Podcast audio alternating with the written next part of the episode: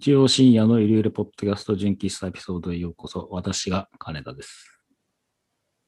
こんばんは、クレマです。こんばんは、猫手です。493回目ですけれども、某 SNS でちょっと見かけた言葉があって、その、まあ、とある女性がつぶやしてたんですけど、なんかマリトッツォをついに食べたって言ってたんですよ。ほう、ほう、ほう。で、マリトッツォって何だろうと思ったんですけど、なんか結構他の女性も、あ、私も食べましたとかっつって、結構こう盛り上がってる感じだったんですね。で、今までこう、生きてきて、そのマリトッツォっていうのはあまりこう、耳にしたことがなくて、最初はなんかマトリッツォかなとか思ったんですけど、どうも違うらしい。マリトッツォらしいんですけど、ななんかマトリューシカ的なうん笑うん、ものかなと思ったんですけど、どうもマリトッツォっていうのが本来らしいんですよ。でも、そのつぶやきにその写真が載ってなかったんで、うん。マリトッツォとかだどういうもんなのかなとか思ったんで、いろいろこうなんか想像をしてみたんですけど、おそらくね、僕が思ってるマリトッツォ、まあ、いろいろ、いろんなパターンがあるなとか、ククッキーが何層にも重なっていて、で、間にチョコクリームがこう塗ってあって、ほで、それを周りをこう、チョコでコーティングされたやつが、マリトッツォではないかという説。いや、むしろ、もっとこう、塩気のあるもんで、う。うん。ちょっと太めで、若干こう丸まってる感じで、チーズ味とかあって、うんパッケージにおじさんの絵が描いてあるやつかな。細かい。おい、名前からそこまで連想で すごいな。ウェハース的なもので、こう、コーティングされてて、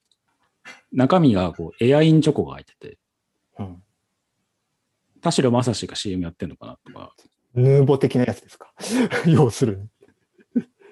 えでも女性が食べるもんだから、あ女性がみんなこう、そうそう、うん美味しい美味しいっつってるものなんそうで、ね。もっとこう、ふわふわした、うん。そういうなんか飴っていうか、ふわふわしたものが塊としてあって、で、食べると、ちょっと中で、口の中でバチバチ弾けるみたいな。やつかなとか。いや、でももうちょっとこう食べやすい感じなのかなと思って。うん。クッキー、ちっちゃいクッキーで、上の方にチョコレートが乗っかってるタイプ？めちゃめちゃ妄想はかどってますね。すごいね。で、そのチョりほとんど。そうそう。で、そのチョコレートのところに、えー自分の名字が彫ってあるっていう、ほうほうほう。とかな？といろいでろこうなんか想像したんですけど、すごいそこを見たくてたまらないんですけど、本物は見たんですか？で、どうもコンビニに、まあ、そのま、マリトッツォの話を聞いた後に、コンビニに行ったんですよ。うん。で、どうもコンビニの、その、パッてこう、ね、あの、ローソン行って、あ、無印のカレーがいっぱいあるなとか思って、見てる脇に、ちょっとそのマリトッツォ的な文字を見かけた気もするんですけど、それを買って食べた気もするんですけど、僕が想像してるマリトッツォではなかったので、なるほど。俺はマリトッツォじゃねえなと思思いながら食べたんですけど、マリトッツォの本来のあるべき姿っていうのが、ちょっと僕の中で今こう、ふわふわしていて、これ、自分はこの食べてるマリトッツォと言われて、買ったマリトッツォは、本当にこれはマリトッツォなんだろうかって思いながら、うん。その、金棒のハンコくださいを思い出しながら食べたんですけど。でも女性がね、その食べてる、あの、美味しかったって言ってるやつは、うん。どうも、そのなんかパンを2つに切って、うん。で、間になんか生クリーム的なものがはいはい。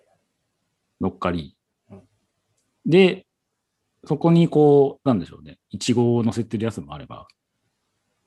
オレンジのなんかドライフルーツみたいなやつを混ぜてみたものとか、結構ね、あの、バリエーションはあるっぽいんですけど、うん。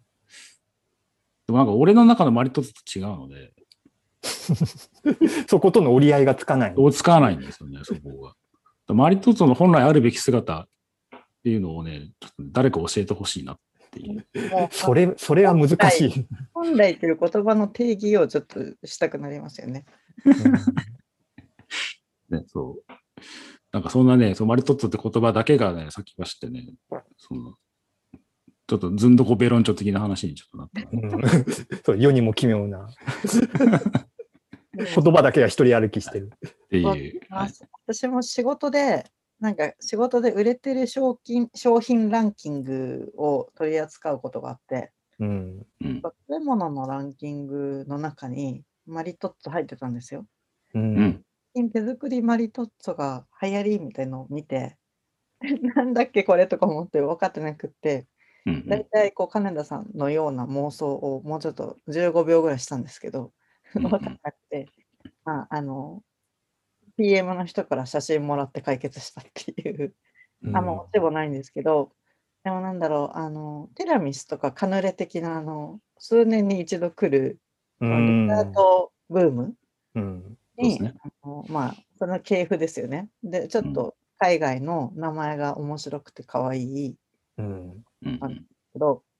なんか、私の勝手な受けてる印象だと、ティラミスとカヌレとの違いは結構自分で作れるっていうのがありそうと思っていて、はあ、なるほど。うんまあ、ティラミスは自分で作れる可能性が高いけど、カヌレって結構難しそうじゃないですか。まあわかんないんだけど。うんそれに比べると、そのパンを切って生クリームを挟んで、あとフルーツとかをセレクトする工程は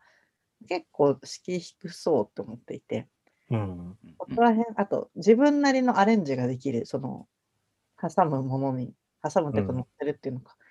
それでなんかこう、私は何々を入れてみましたみたいなアレンジも聞くし、あとうん名前が単純に可愛いっていうのもあるし、うん。流行りそうな要素しかないなって思って、うん。界隈を見てるって感じですね。うんあと多分業者の視点からすると、あの、参入のハードルが低そうっていうのもありますよね。とりあえずそのパン、パンズというか、その、要は挟む生地、生地と生クリームさえあれば、とりあえず、その、マリトッツォ的なものは作れるっていう。だから、多分なんかコンコンビニとか、ね、あの、結構そのロローソンもセブンイレブンも、なんかい至るとこで今出てるみたいで、なんか先週かな？なんかテレビ見てた、その、マリトッツォに20種類ぐらい食べ比べるみたいな企画をやってて、多分ブランチ的な番組でやってて、でもなんかそれ見てると、本当その生クリームを間に挟むっていうところ以外は、もう結構幅が広くて、それこそチョコまぶしてあるとか、なんというかその、なんかキャラクターを模した、なんというかその、く、クマのキャラクターみたいな、こう、飾り付けをしたりだとか、間に、こう、イチゴが挟んであるとか、抹茶の粉をまぶしてあるとか、なんかここまでバリエーション増えてくると、本当にもう生クリーム挟んでる以外の、もうところはもう結構自由というか、だなおさらこう、金田さん的に、じゃあ、マリトッツォって何ぞやっていうところがどんどんこう、深みにはまっていく感も、これを見てるとあるなっていう。そうですね。うん。だ僕の考えてるマリトッツォ、一番のマリトッツォは、えっ、と、三角形のケーキ状にうんちっちゃくカットされていて、周りをチョコでコーティングされてるやつです。なんか全然違う。そういうお菓子売ってますよ。多分別の名前で売ってそうな気が。ありますかね。では、今日のところはこの辺で。はいそれでは皆さん、おやすみなさい。おやすみなさい。おやすみなさい